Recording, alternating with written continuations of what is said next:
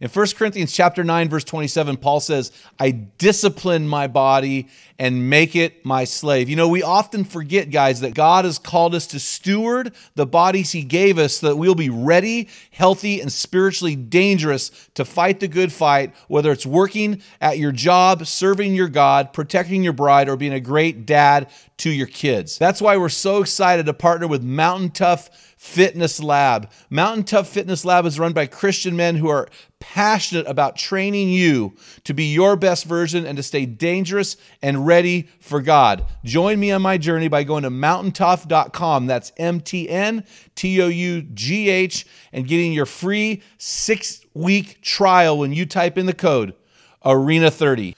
You won't be disappointed. Stay dangerous. Men, what would you do if the technology that you grew up with trusting collapsed indefinitely? What if something happened that broke our supply chain? What if we had no access to gas or electricity? We would call this the end of the world as we know it, or Teo Tewaki. Today, I want to give you what I call my list of lists and the nine B's that I use to prepare for TEOTWAWKI. It's not the critic who counts, not the man who points out how the strong man stumbles or where the doer of deeds could have done them better.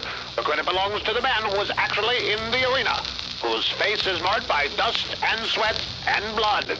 From Men in the Arena, it's Equipping Men in 10. Our conviction is to call you into the arena of manhood, call you out of the faceless, nameless bleachers, and call you up to be the best version of you. Because when a man gets it, everyone wins. Enjoy today's episode. This episode is sponsored by Juniper Mountain Trading Post. Guys, as you know, I'm not a fan of flavored coffee. I like my coffee black with a little bit of cream. But, guys, this morning I was loving my cup of bourbon barrel aged from Juniper Mountain Trading Post. From their barrel aged collection, they form a truly unique coffee experience. And, and like guys, I really enjoyed mine. Just this morning, I had the bourbon barrel aged. They carefully aged the coffee in genuine 15 year Kentucky bourbon barrels. Eh, the flavors that come out of this are brilliant. And there's no sugar added. So you get the true cup of coffee with a hint, various hints of spices and vanilla and bourbon without the alcohol, of course. It's just worth checking out, guys. That this unique experience um, is memorable for sure. If you just go to junipermountaintradingpost.com and at checkout enter the word arena, they will give you 10% off your purchase. Men in the Arena Army, I salute you. Hey guys, thanks for listening to this episode of the Men in the Arena podcast. I'm Jim Ramos, your guide and host of Spotify's number one podcast for Christian men, guiding you to your best version in the stress bubble of life and beyond. Welcome to today's show. We are collecting 365 hero stories this year. These are stories of life transformation. When you shoot us your story, whether it's through Instagram or info at meninthearena.org or through uh, our Facebook forum or Facebook page or any of our or TikTok, if we use your story, we will send you some swag when you hit us up with your physical address. This hero story is number 52 from Joshua. He emailed me at our uh, organization's email address and he said, I stumbled upon your podcast in March of 2021 and it challenged me to start reading my Bible and it changed everything. A few months later, the vaccine became mandated for healthcare workers and it forced me to Texas to work without the vaccine. I was there for two months without my family, without church, just my Bible and God. That isolation sparked a revival in my heart that is still continuing to this day. I came off my anxiety and depression medication and came back a better husband and father. I now have purpose and am leading my family with it and I'm raising my boys to be purposeful men of God, my daughter to be a purposeful woman of God who will seek a real man of God to marry. Man, that is a cool story, Joshua. Hit us up uh, with your physical address. We want to send you some swag just to say thank you for being the hero for your family. Guys, as you know, we're in a four part series on preparedness. Uh, I call I'm calling it Dare to Prepare, and there's a lot of meaning behind the title of this series because when you dare to prepare, uh, you will be mocked, you will be ridiculed, you will be called by those who are fellow believers a man who doesn't have faith. I would argue the opposite of all those things because what I believe is that when we we as men are called to foresight, and as I look into the future, I, I just cannot see a world continuing on as it is. I mean, we know through the history of the world, we've had pandemics at the rate of about every 100 years. We are living in a very fragile digital age right now. We have enemies all around the world. Our economy is just not uh, strong. There's so many things. We have natural disasters from earthquakes to fires to uh, hurricanes to tornadoes all around us. There's so many things that we can prepare for. And I believe that we need to put our trust in God and the wisdom He's given us and not put our trust in Red Cross or FEMA or our local government. But we really need to be in a situation where we can help those we love and help other people. And what I've done over the years, I've been prepping since about 2010 and I, I was prepping for a pandemic, and that came. I, I don't know if it was a pandemic in the definition sense, but it wasn't a pandemic in the sense of what I was preparing for with a kill ratio of between 20 and 26%. Instead, COVID was a kill ratio of about 1%. But anyway, so that came and went, and that may come again. I don't know. Between an economic collapse or a EMP strike from an enemy nation, there are so many things out there that I'm going, man, something could happen, and I just want to be ready for it. So, this is my personal uh, thing. Now, I uh, have listened to for years a guy named James Wesley Rawles, and what he talks about uh, this thing called his list of lists.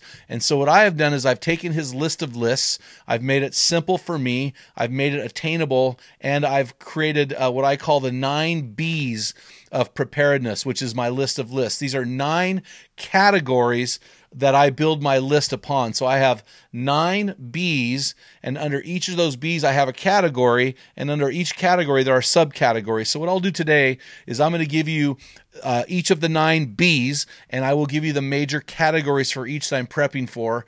Uh, and there are resources that you need to look for. Uh, there are, there's so much out there to read, and I, I, just want to walk through what I'm doing, and I hope this will help you. And I, my job is not create this extensive list for you. My job is not to create anxiety in you. My job is just to help you to see the future and be able to prepare your family for the future, so you'll not have to pre- depend on uh, the federal government to do that, the, or local government or the Red Cross, but you will be prepared not only to help those you love, but to help those who are in need. So, the first B I want to talk about is what I call beans. Beans. This is creating a, a, a location to store your food sources. I call this a deep larder. You can call it a root cellar, you can call it a garage. I don't care what you call it. I call it a deep larder. It reminds me of why I'm doing what I'm doing. And the categories I have under beans are I have uh, things on hand to grow or to garden.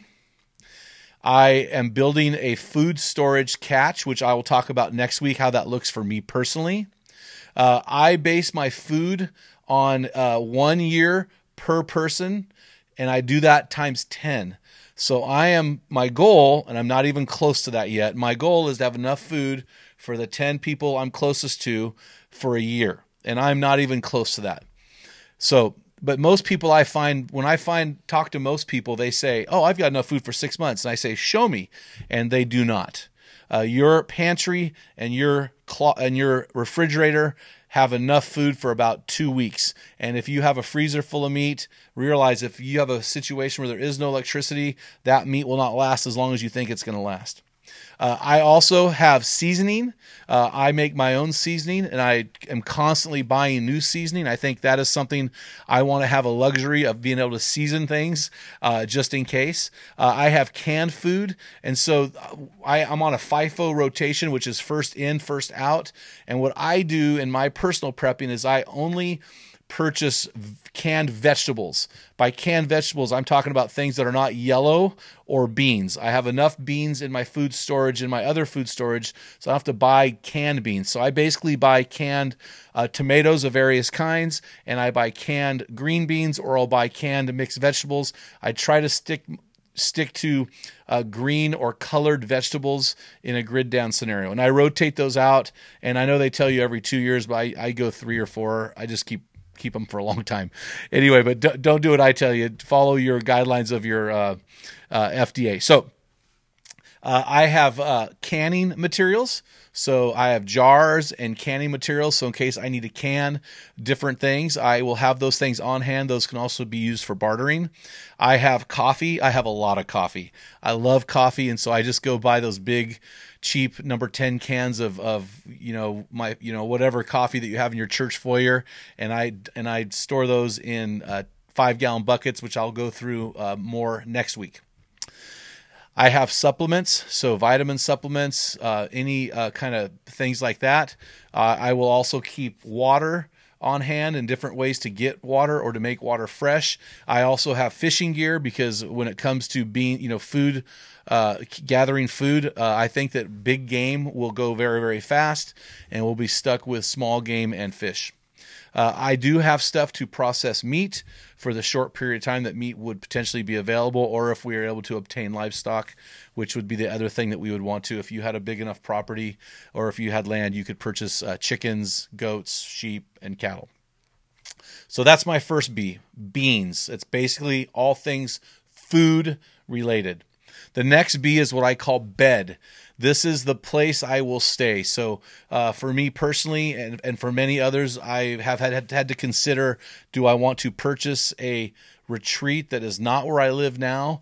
Do does that treat is that retreat going to be in a in a, a, a community that will help each other? Will that retreat be something isolated and secluded, or will I just stay in my current uh, living situation and uh, work from there? So when it comes to that, again, I'm talking here a three year scenario. So, three years of a grid down situation or three years of having to live on your own. I want to have uh, energy. I want to have heat sources. I want to have uh, sources for light. I want to have uh, ways to recharge uh, my electric devices. Uh, I want sleeping materials, sleeping bags, pillows, blankets, whatever I'm going to need. Uh, building materials. Uh, tools for that, uh, those types of things, wood possibly, and cordage tape, rope, uh, para- paracord, this type of thing. So that's bedding. There's a lot that can go there, but a lot of us have this on hand already because we live in a house.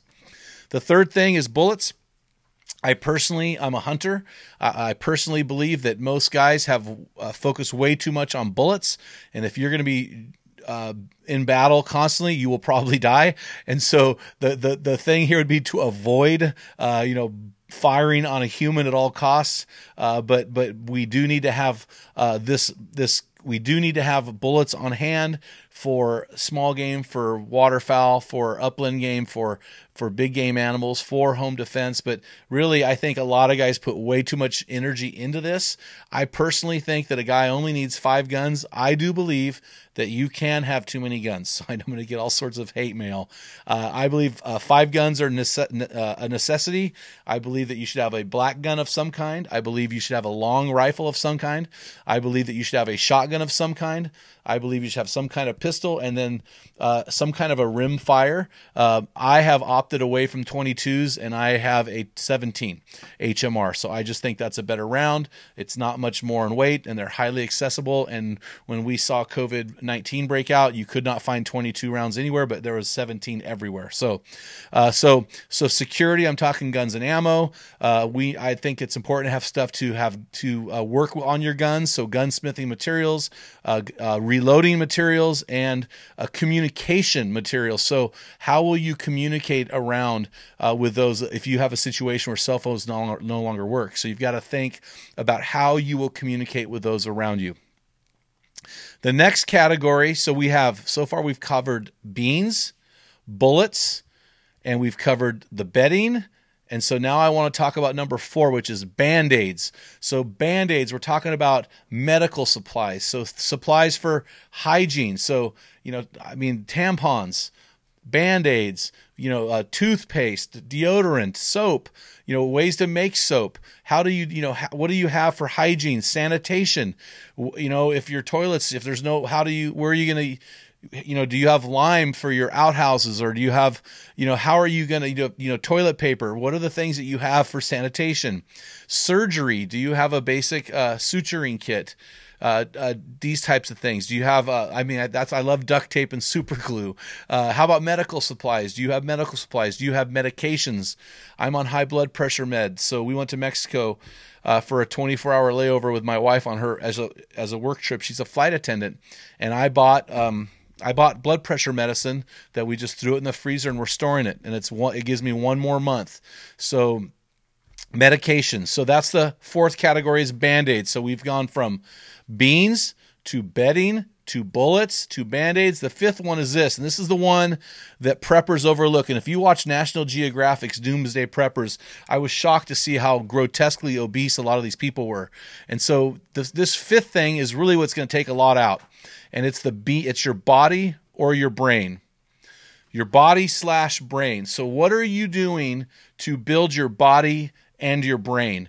I mean, when I work out every day, I'm working out for three reasons. I want to look good and feel good, but I also want to be able to hunt hard and hunt with my sons. And I, the third thing is I want to have a, a, a body that can survive a situation where we're going to be back doing manual labor and I'm a 57 year old man. So I want to be fit to survive a situation like that. So uh, when it comes to my body and my brain, I have a survival library which if you guys want we can do a podcast on my favorite survival books so survival library and then i have a garage gym uh, and i work out all the time. So between hiking and weightlifting and bike riding you know and working on my body. So my body my garage gym and my survival my survival library those are two things. And the other thing is is living in a preparedness mindset so, guys, today we've gone through five of the nine B's.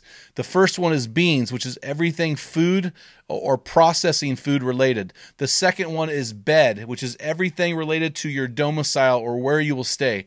The third thing is bullets, which is related to security and the procurement of food. The fourth thing is band aids, which is everything related to hygiene and medical supply. And the last thing is your body slash your brain, which is everything related to your physical and mental state of being. So we're going to stop there for today. We're going to kick up next week with six, seven, eight, and nine. Hey guys, and if today's podcast has helped you, make sure you copy the link, send it off to your family for sure, send it off to uh, people that you care about, get them preparing and get them in the preparedness mindset with you.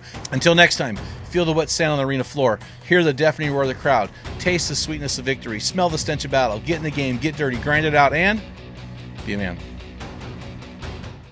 What type of dad are you? Guys, in my 35 years of ministry, I've noticed that guys basically fall into two categories. And in those categories, there are four types of dad or four phases that you pass through as a dad. We just dropped an amazing quiz to help you discover what type of dad you are. Find out what type of father you are and get our custom resources fit to meet the needs and the questions you are asking. Head on over to menarena.org. Join 20,000 men from around the world and find out the type of dad you are.